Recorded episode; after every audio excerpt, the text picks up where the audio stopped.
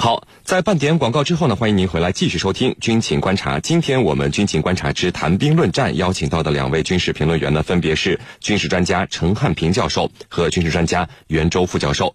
我们一起来看到另外一条消息。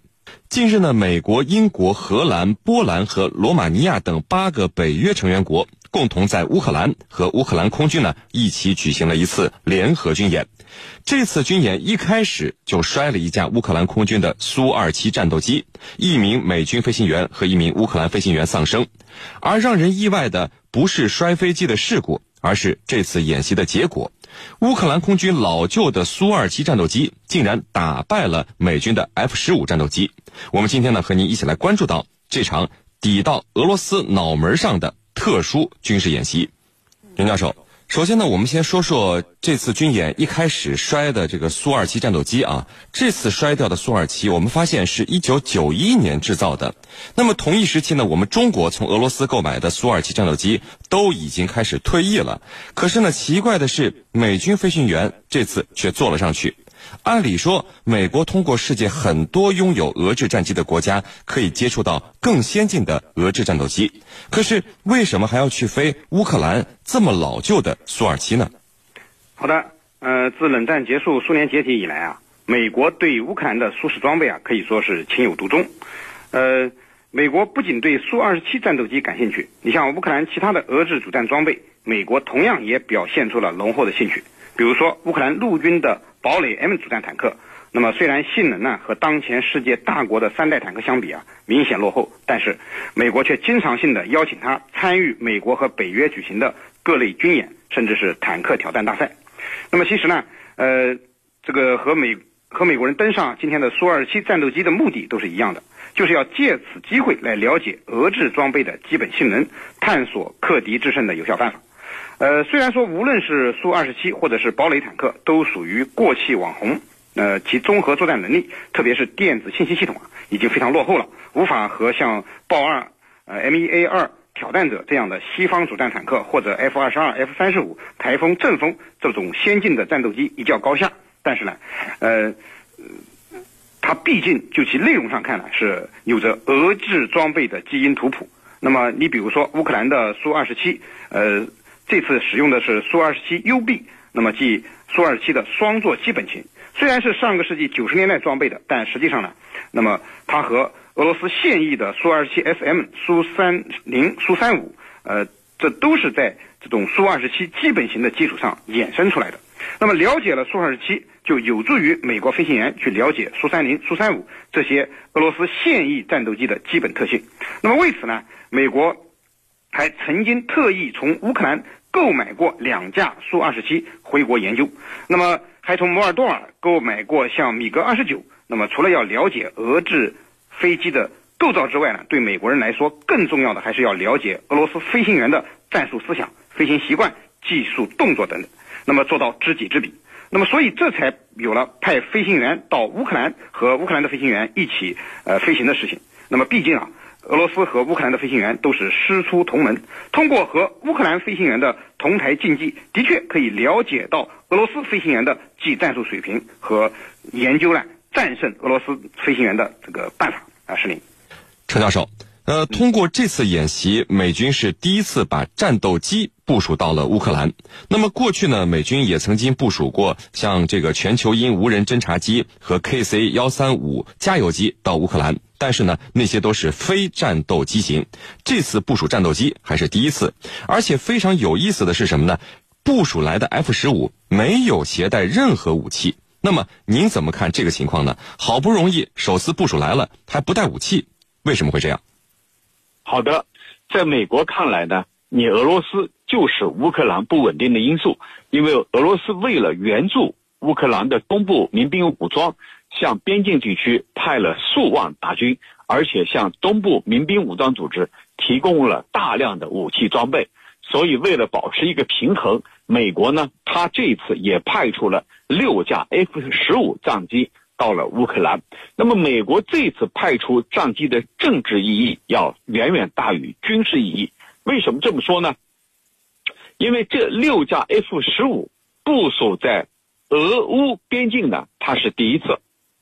在此之前呢，俄美两国它有一个这个心理的默契，就是大家都不要越过红线。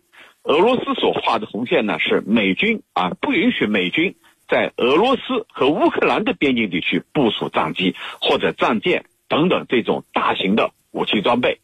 那么，这个你美国的做法呢，很显然你现在等同于越过了红线，那么这肯定会导致俄罗斯方面的强烈不满。那么为了把这个影响降到最低，所以这一次他没有携带武器。仅仅只是战机而已，没有任何武器装备，所以呢，这等于呢，大家各让一步。但尽管是各让一步，还是让俄罗斯感到非常的恼火，因为大家都知道，美国的这个举动啊，它是在遏制俄罗斯在东欧地区的影响力。俄罗斯方面，这个一直有一种说法，就俄罗斯自己他有一种说法，就乌克兰它是美俄两国争夺的一个焦点。任何一方如果得到了乌克兰的支持，就是乌克兰如果倒向美俄的任何一方，那么都有可能使整个东欧局势呢产生重大的影响。那么除了遏遏制俄罗斯之外呢，这六架 F 十五战机部署在乌克兰还有另外一个目的，那就是刚才你所提到的参加这个月的中旬所开始的叫晴空二零一八联合军演。这次参演的国家呢，总共是有九个，包括美国、英国、罗马尼亚、爱沙尼亚、丹麦、比利时、乌克兰、荷兰和波兰。除了东道主乌克兰之外呢，其他的八个国家的战机，它都已经在俄乌边境啊进行集结，表明演习即将打响。那么，虽然美国派出的只是不携带武器的。六架 F 十五，但是呢，还是释放出了一个明确的信号，那就是美国不会坐视乌克兰在未来重新回到俄罗斯的控制之中。那么这样的一个做法呢，必然对地区安全和稳定造成了许多不确定的因素。主持人，袁教授。这次军演的结果啊，让人非常的意外。乌克兰空军老旧的苏二七战斗机竟然击败了美军的 F 十五。要知道呢，像在过去美军自己的红旗军演之中，印度的苏三零都不是美国空军的对手。那么，对于这个演习结果，您怎么看？这乌克兰空军这么强的战斗力，还需要美军和北约的保护和支持吗？嗯，这次参加美乌晴空二零一八军演的战斗机呢？呃，模拟空战阶段呢，它分别是乌克兰老旧的苏二十七和美军的 F 十五 C。那么这种模拟空战的结果啊，您刚才也提到了，看似老旧的苏二十七居然赢了美国较为先进的 F 十五 C。那么之所以会出现出现这样的结果呢，我个人觉得有两个方面的原因。一方面啊是演练剧情的需要，呃，美国空军的战斗力肯定是优于乌克兰的，这是不用质疑的。对于美军来说呢，和乌克兰搞个军演，如果再把乌克兰吊打一下，其实呢也没有什么实质性的意义，倒不如让乌克兰小胜一把，鼓舞一下乌克兰军队的斗志和士气，那么也可以进一步怂恿他和俄罗斯作对。那么另一方面呢，则是模拟空战的内容选择决定的。那么从它的目的来看呢，那么这次美乌之间选择的演练内容，实际上是有利于乌克兰的。从目前公开的信息来看呢，这次美乌的模拟空战选择的内容是近距格斗，那么这正是苏二十七的长项。我们知道，苏二十七的机动性能和近距格斗能力是明显要优于 F 十五的。那么美国选择这样的科目，明显是以己之短视敌之长。那么通过呢和乌克兰飞行员进行近距格斗的演练，来模拟克制俄罗斯飞行员的制胜技巧。毕竟啊，那么现在。美俄两国军机遭遇的事件也越来越多，俄罗斯飞行员经常凭借自己高超的飞行技能呢，用十分危险的动作对北约的军机进行挑衅。那么这种近距离的格斗技术对于美军而言啊，就显得非常实用。那么实际上，苏二十七作为一款老旧的三代机，它的信息化水平和超世纪作战能力都是要远远落后于 F 十五 C 的。那么也就是说，真正到了现实的战场上，乌克兰的苏二十七其实。并没有太多的机会在 F 十五面前进行近距格斗。嗯，申林，陈教授。这次在乌克兰主办的“晴空二零一八”多国联合军事演习啊，目的呢是提升乌克兰与北约空军的协同行动能力。矛头所指，刚才咱们也说到了，就是俄罗斯。那么，美军通过这种方式不断的抵近俄罗斯，能够给俄罗斯造成多大的压力和威胁呢？俄罗斯是不是没有很好的办法来应对这个问题呢？嗯，他对俄罗斯所造成的压力呢，它是空前的。那么，正如我们刚才所说。呃，以美国为首的呃一些北约国家，总共呢是九个，呃，除了乌克兰自己没有派遣这种战机以外，其他的国家都在俄欧边境派遣了战机。其他的八个国家，那么你给俄罗斯造成的压力那是非常大的，等于说你已经兵临城下了，随时可能会采取一些行动。那么这样对俄罗斯的这种打压呀是非常明显的。那么俄罗斯。将会做出怎样的反应呢？那么我们看看俄罗斯到底有没有办法呢？我觉得他还是有办法的。乌克兰呢，它不是一个北约的成员国，它虽然和北约的关系啊始于一九九四年啊，一九九四年二月，乌克兰在独联体国家当中啊率先加入北约的叫和平伙伴关系计划。正式和北约建立合作关系，但是你乌克兰不是北约的成员国，你现在把北约的战机全部引进到自己的国土上，而且呢放在和俄罗斯的最前沿，那么你对俄罗斯所造成的这种压力是非常巨大的。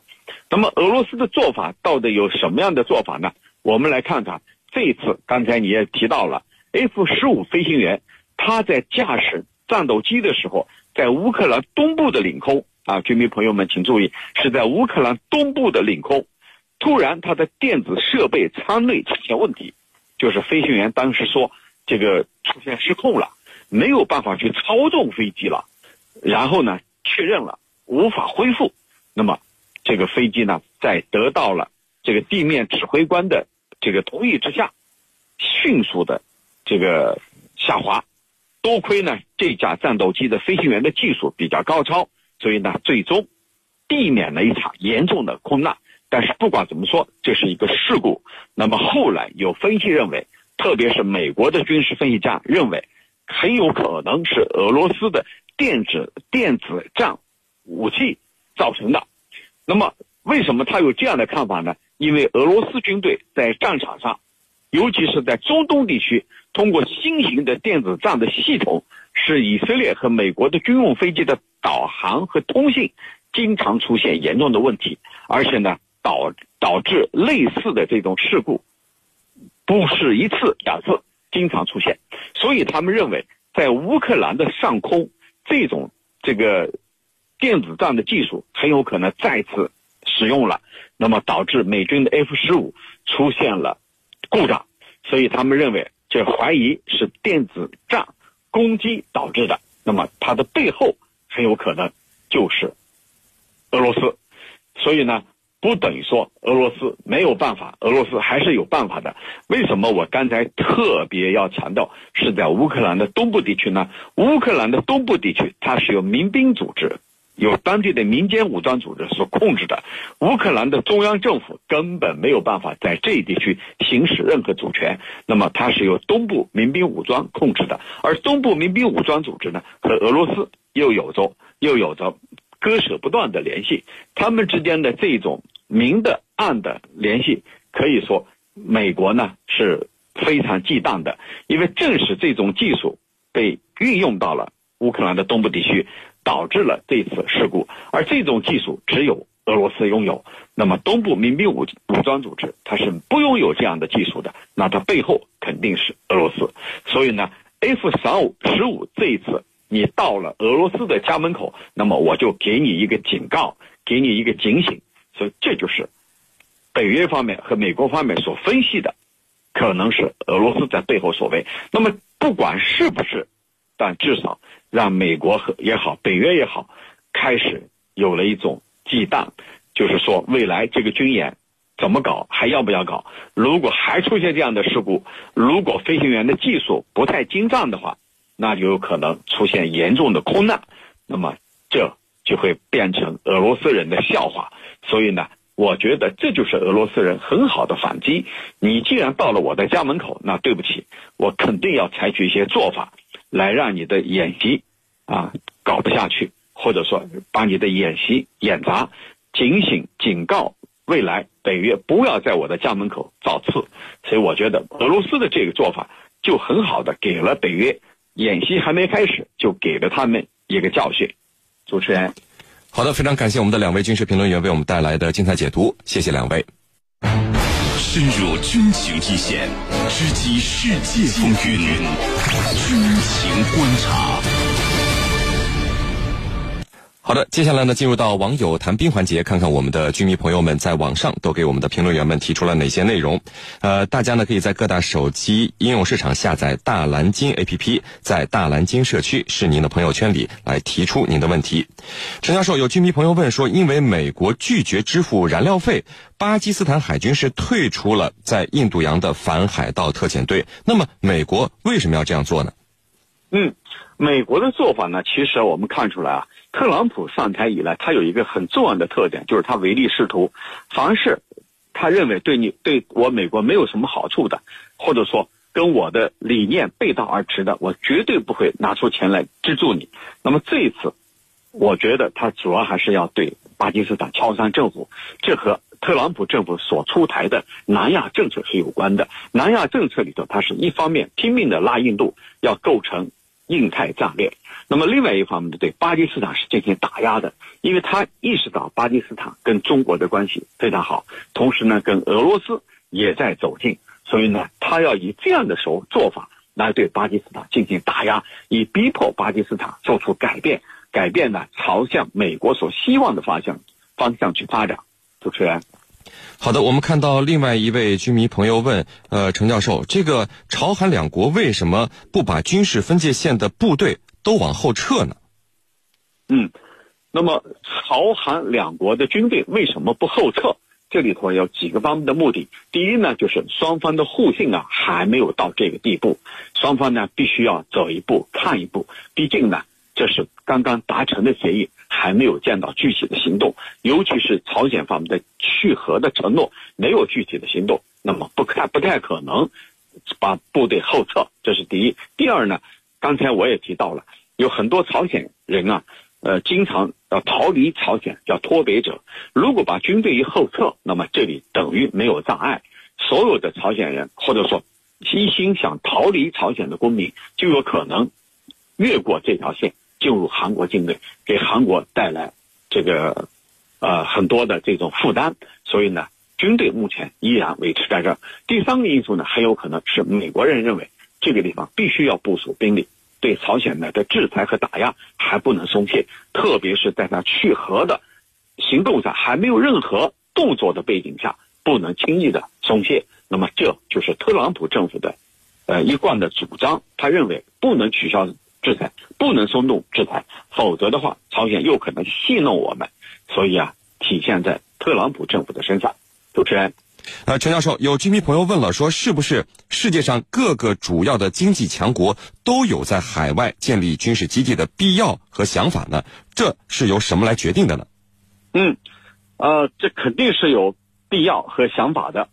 它由什么来决定呢？就是一个国家如果它的经济强劲发展的时候，它必然要向海外拓展，就是把它的经济利益要延伸到海外。因为国内的市场极有可能饱和，那么要延伸到国外，那么在国外的经济利益需要得到有效的保护，还有呢，就是它的侨民分布在世界各地，也需要得到有效的保护。那么这个时候就需要在海外设立一处军事基地，哪怕是后勤保障基地，也有利于海外利益的保护和侨民的保护。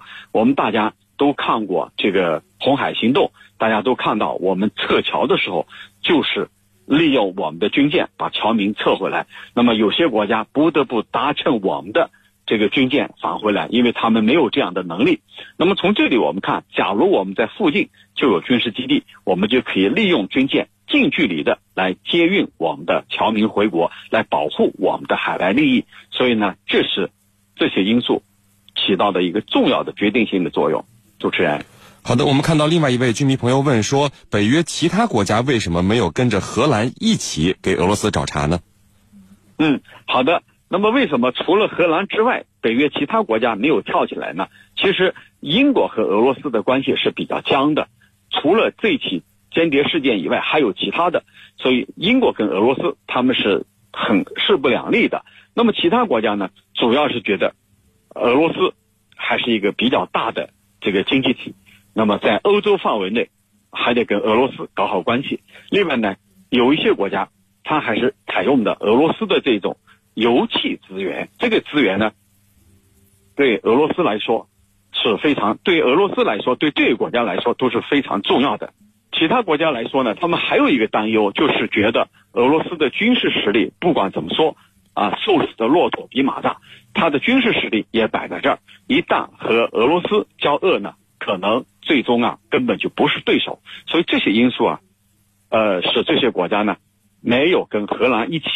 跟俄罗斯对立，主持人，好的，非常感谢我们的军事评论员陈汉平教授为我们带来的精彩解读，谢谢陈教授。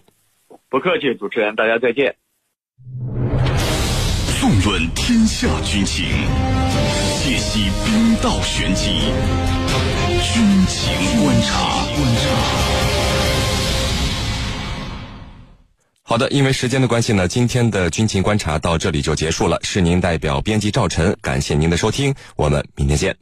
中美博弈、亚太局势、南海风云、中东战事，直击全球军事热点，透析大国军事博弈。江苏上空最铿锵有力的声音，尽在江苏新闻广播军情观察。八月十三日，军情观察一部晚间黄金档，每晚八点十分到九点，是宁为您纵观军情，评论天下。您还可以通过下载荔枝新闻客户端以及蜻蜓 FM 客户端，搜索“军情观察”，关注更多节目详细内容。你也可以下载大蓝鲸 APP，加入是您的朋友圈，和是宁畅谈兵者大事，网上谈兵。